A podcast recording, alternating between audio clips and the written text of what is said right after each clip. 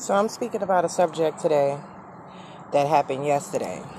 So me and my husband and my sister, which is a special need adult, was sitting in a you know sitting in our truck.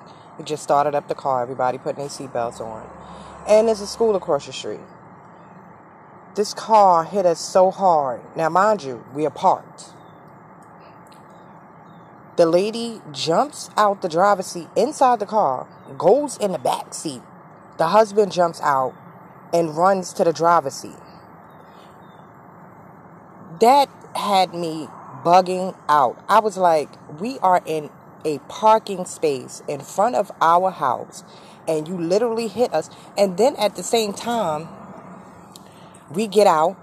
My husband says to the driver, he don't say sorry. They don't say, oh, we apologize. Now, they done dented the whole front of their car.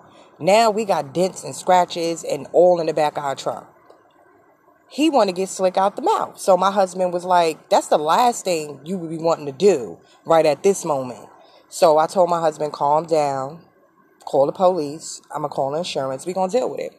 So the wife tried to talk to me on several occasions. I didn't want to talk to her.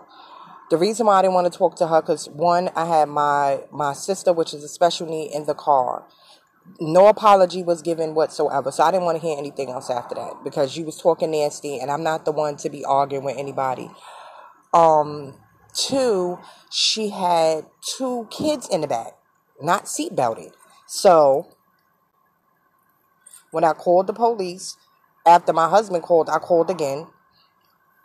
I explained to them. I said, listen, this woman has children in the back, unseatbelted, saying she's picking up more kids and she jumps in the back seat. Like she don't have her driver's license. Like her driver's license was either suspended or she had a permit. So now we have the police come the 103rd precinct in queens in jamaica. Even worse. I'm explaining to them what's going on. He's like oh it's hearsay. I didn't see her climb over the thing in the back seat. But I have witnesses. I have the school staff across the street that's telling them they witnesses. I have my neighbor downstairs out the door with her ID telling them this. And this what gets me so upset because they so quick to come into my community and lock up African American and Latinos and for no apparent reason. But when you call them and you need their help, they act like they agitated, like they don't want to do their damn job.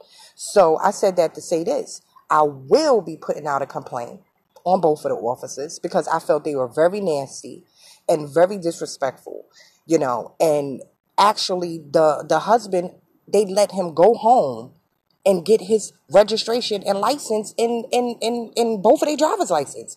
You're driving with nothing, and we're parked again in front of our house with all our information. It makes me upset because they have these community meetings and you have the cops that's not there, that's out on the street, not at these meetings, because they don't know how to communicate with the people in the community. They either agitated, they have to come and do a come and um, um, write a report, or they talking to you nasty with no respect whatsoever. It just really had me really upset yesterday. And I had to really, really, really calm myself down because I was like, you know, this don't make any sense. You know, you're a police officer. I'm already upset with the, the, the female and her husband because y'all got, I was pissed because they had kids in the car.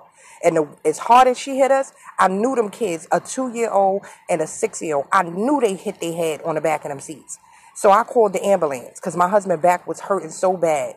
And he never complains about any pain. Even if he had pain, he like, I'm all right, I'm going to deal with it he was walking like an old 90 year old man.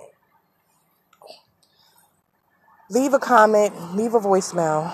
Thank you.